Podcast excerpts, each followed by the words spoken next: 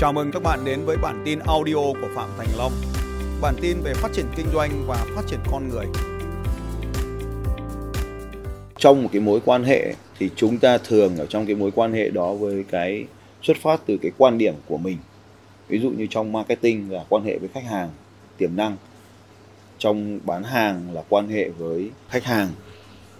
Và trong cái uh, mối quan hệ với sản phẩm thì chúng ta tìm kiếm cái đây có ba hoặc đúng không ạ?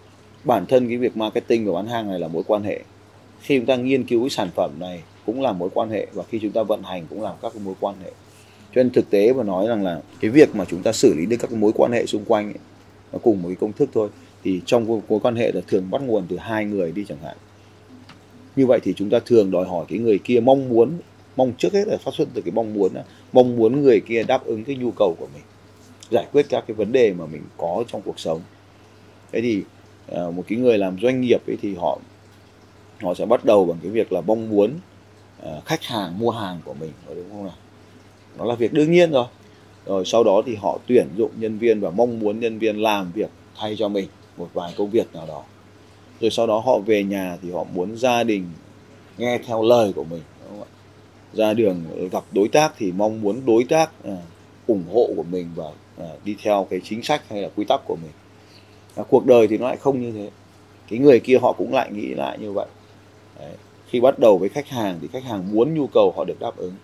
Khi trở về nhà thì các thành viên gia đình muốn ông mang tiền về. Khi gặp gỡ đối tác thì mong muốn là cả hai bên cùng có lợi, nhưng thực ra họ cũng chỉ nghĩ đến họ có lợi thôi. Đấy. khi gặp gỡ nhân viên thì nhân viên mong muốn là làm ít hưởng nhiều, đòi hỏi. Thế thì quá trình đó nó đem đến cái sự hỗn loạn nên ai bước vào cái nghề này cũng trở thành một sự hỗn loạn. Đương nhiên là như vậy có những người sẽ trải qua và không không thể nào giải quyết được nó. Cho nên doanh nghiệp đóng cửa, gia đình có thể tan vỡ, nhân viên thì ờ, bỏ việc. Chúng ta hay gọi là nhân viên nhảy việc, nhưng ít. Nhưng chủ thì đổ tội cho nhân viên nhảy việc.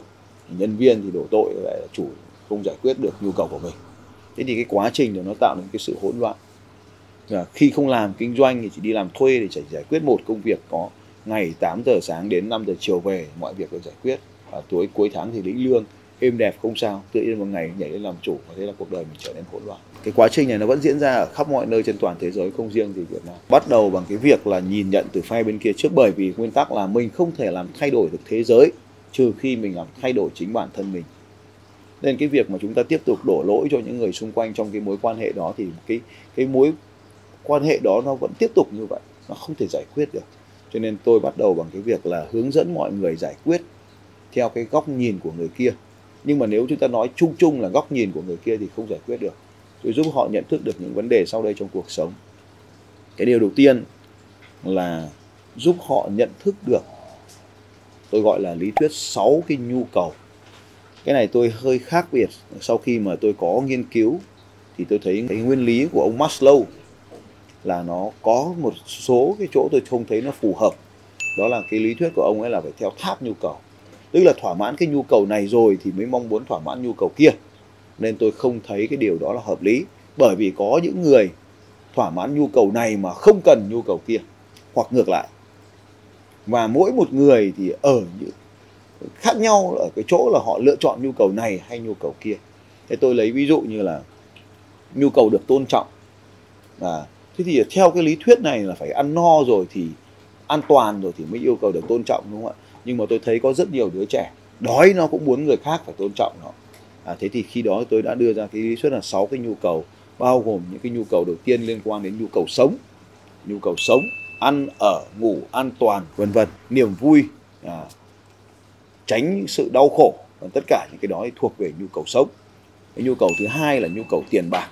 Có lẽ là do tôi tiếp xúc với doanh nghiệp với doanh nhân cho nên cái nhu cầu là nhu cầu tiền cái nhu cầu thứ ba đó là nhu cầu một thuộc về một mối quan hệ hoặc là nhu cầu tình cảm yêu thương nói chung Đấy là cái nhu cầu nhóm cái nhu cầu nhóm nhu cầu thứ tư lúc này mới gọi là nhóm nhu cầu danh vọng mong muốn được à, trở nên khác biệt mong muốn trở nên là duy nhất mong muốn được khen ngợi đấy, thì đấy là bốn cái nhóm nhu cầu cơ bản của con người cái nhóm nhu cầu hai cái nhóm nhu cầu khác biệt ở đây ít gặp trong cuộc sống đó là nhu cầu được phát triển nhu cầu được phát triển bao gồm cái nhu cầu học hành hiểu biết thêm kiến thức thêm kỹ năng.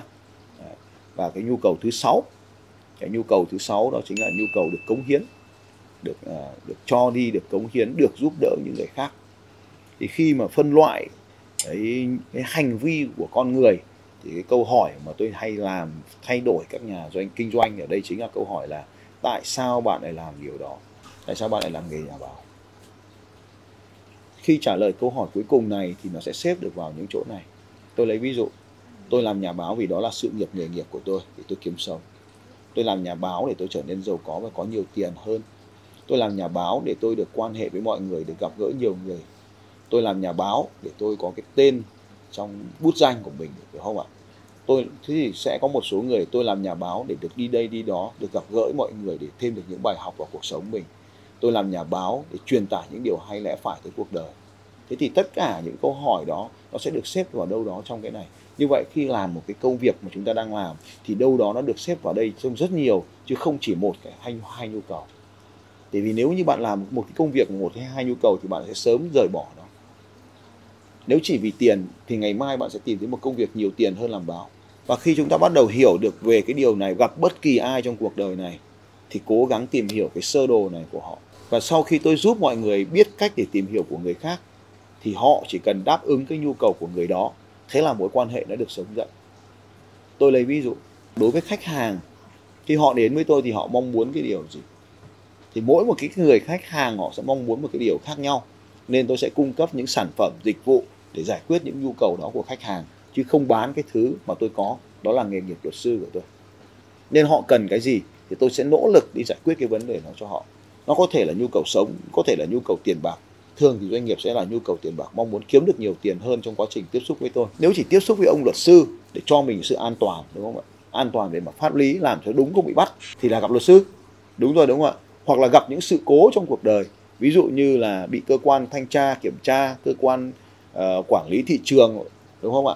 Rồi, rồi an ninh kinh tế vân vân thì họ mong muốn sự an toàn. Nhưng nếu chỉ sự an toàn thì ngày mai họ có thể tìm luật sư khác vì tôi thỏa mãn được những nhu cầu này, cho nên họ ở lại với tôi.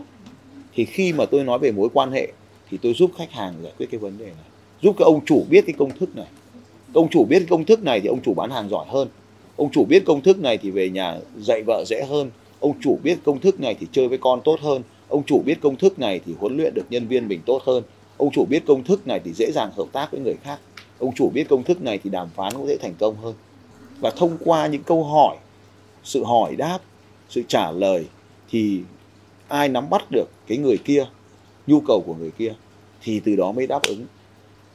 Thì đấy chính là một cái quá trình mà tôi hướng dẫn mọi người vượt qua những khó khăn trong cuộc đời về mối quan hệ.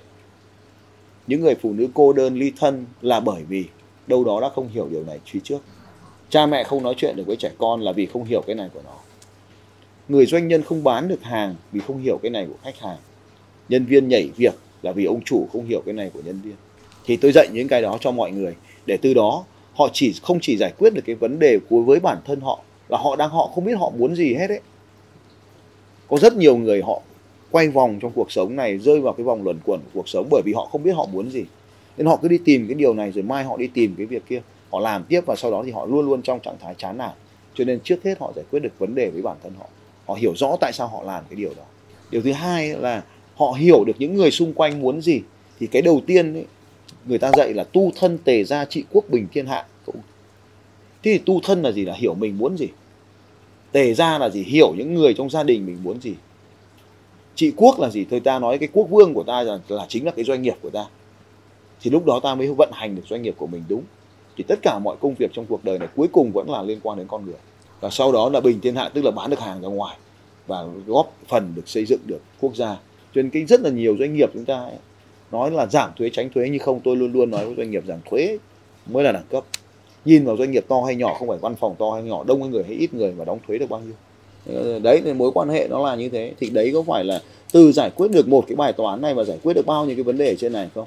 Có phải là giải quyết được vấn đề marketing không? Hiểu được khách hàng thì có phải làm marketing không? Hiểu được khách hàng thì làm được sale không? Hiểu được khách hàng thì đi tìm kiếm và thiết kế sản phẩm không? Hiểu được khách hàng thì vận hành quy trình vận hành nhân viên sự mọi thứ được tốt không? Và hiểu được cái này thì có phải là giải quyết được bài toán cuộc đời của anh ta bằng cái việc mà hướng dẫn mọi người đi đến những cái điều này, thì cái cuối cùng có phải là làm giúp cho mọi người, giúp cho mọi người hiểu người khác muốn gì và và giúp cho người khác hiểu để đạt được cái điều họ muốn có phải là cuối cùng chúng ta đang làm cho cuộc sống này trở nên hạnh phúc cái đích đến cuối cùng là hạnh phúc. Hạnh phúc đơn giản là muốn đạt được thì hạnh phúc. Muốn mà không đạt được thì đau khổ. Vậy thì mọi người đều đi tìm cách để giúp người khác đạt được điều họ muốn điều mà người khác muốn. Để đạt được điều mình muốn thì giúp người khác đạt được điều mình muốn. Thế là thế giới này xung quanh là toàn những người hạnh phúc. Xin chào các bạn và hẹn gặp lại các bạn vào bản tin audio tiếp theo của Phạm Thành Long vào 6 giờ sáng mai.